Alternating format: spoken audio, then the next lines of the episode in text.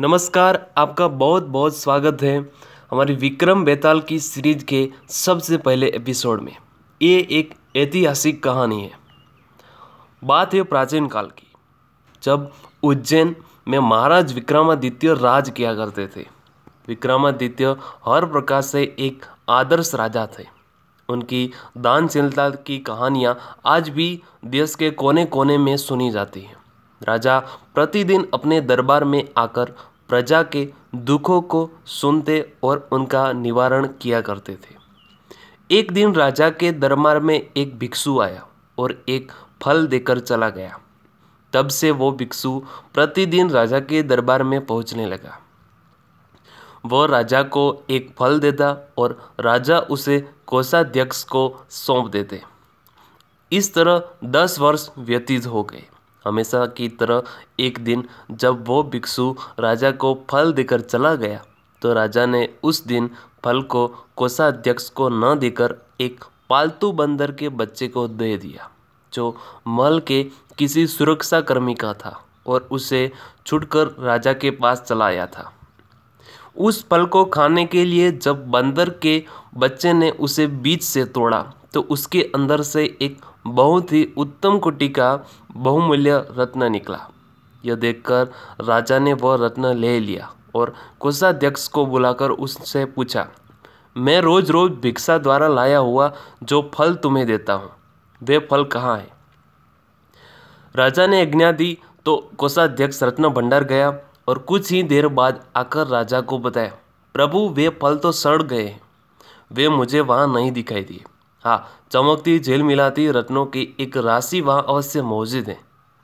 ये सुनकर राजा कोषाध्यक्ष पर प्रसन्न हुए और उसकी निष्ठा की प्रशंसा करते हुए सारे रत्न उसे ही सौंप दिए अगले दिन, पहले की तरह जब वो भिक्षु फिर राज दरबार में आया तो राजा ने उससे कहा, हे भिक्षु, इतनी बहुमूल्य भेंट तुम प्रतिदिन मुझे अर्पित क्यों करते हो? अब मैं तब तक तुम्हारा ये फल ग्रहण नहीं कर सकता। जब तक तुम इसका कारण नहीं बताओगे। राजा के कहने पर भिक्षु उन्हें अलग स्थान पर ले गया और उनसे कहा, ये राजन, मुझे एक मंत्र की साधना करनी है, जिसमें किसी वीर पुरुष की सहायता अपेक्षित है। हे वीर श्रेष्ठ, इस कार्य में मैं आपकी सहायता की याचना करता हूँ। यह सुनकर राजा ने उसकी सहायता करने का वचन दे दिया। तब संतुष्ट होकर भिक्षु ने राजा से कहा, देव तब मैं आपकी आगामी अवस्या को यहाँ के महाशमशान में, बरगद के पेड़ के नीचे आपकी प्रतीक्षा करूँगा। आप कृपया वहीं मेरे पास आ जाना। ठीक है, मैं ऐसा ही करूँगा। राजा ने उसे आश्वसित किया। तब वो भिक्षु संतुष्ट होकर अपने घर चला गया। जब अमावस्या आई तो राजा को भिक्षु को दिए अपने वचन का स्मरण हो गया और वह नीले कपड़े पहने, माथे पर चंदन लगाकर तथा हाथ में तलवार लेकर गुप्त रूप से राजधानी से निकल पड़ा। राजा उस शमशान में पहुँचा, जहाँ भयानक गहरा और धूप अंधेरा छाया हुआ था। वहाँ जलने वाली चिताओं की लपटें बहुत ही भयानक दिखाई दे रही थी। असंख्य नर कंकाल खोपड़ियाँ और हड्डियाँ इधर उधर बिखरी पड़ी थी। समूचा शमशान भूत पिसाचों से भरा पड़ा था और सियारों की डरावनी आवाज़ें शमशान की भयानकता को और भी ज़्यादा बढ़ा रही थी। निर्भय होकर राजा ने वहाँ उस भिक्षु को ढूंढा। भिक्षु एक वट वृक्ष के नीचे मंडल बना रहा था। राजा ने उसके निकट जाकर कहा, भिक्षु, मैं आ गया हूँ। बताओ, मुझे क्या करना होगा? राजा को उपेक्षित देखकर भिक्षु बहुत ही प्रसन्न हुआ। उसने कहा, राजन, यदि आपने मुझ पर इतनी कृपा की है तो एक कृपा और कीजिए। आप यहाँ से दक्षिण की ओर जाइए। यहाँ से बहुत दूर।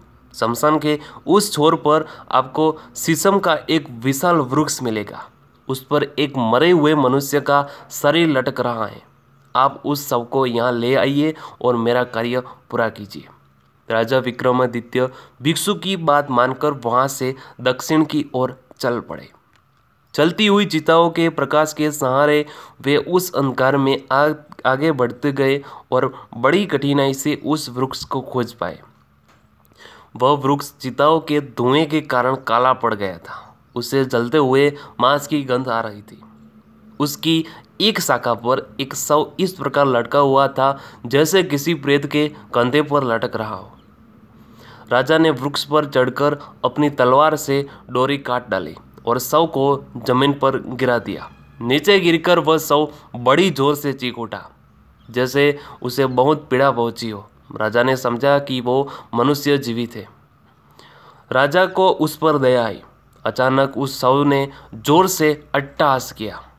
तब राजा समझ गया कि उस पर बेताल चढ़ा हुआ है।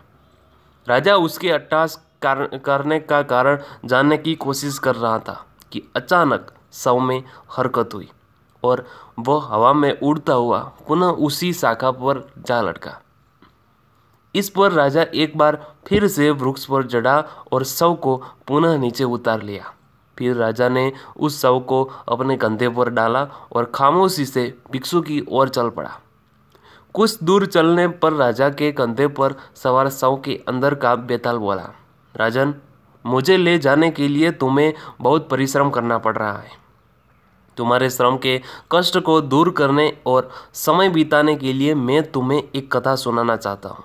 किंतु कथा के दौरान तुम मौन ही रहना। यदि तुमने अपना मौन तोड़ा तो मैं तुम्हारी पकड़ से छुटकर पुनः अपने स्थान लौट जाऊँगा।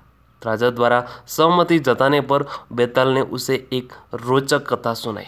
हमारी आगे आने वाले सारे एपिसोड में लगातार 25 इस तरह की जो कहानियाँ हैं, वो आपको मिलेगी।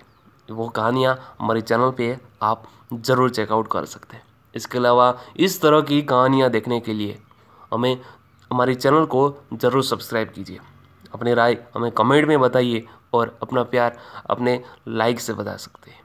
और अपने दोस्तों और परिवारों के साथ ज़रूर इस कहानी को शेयर कीजिए। आप सबका बहुत बहुत धन्यवाद।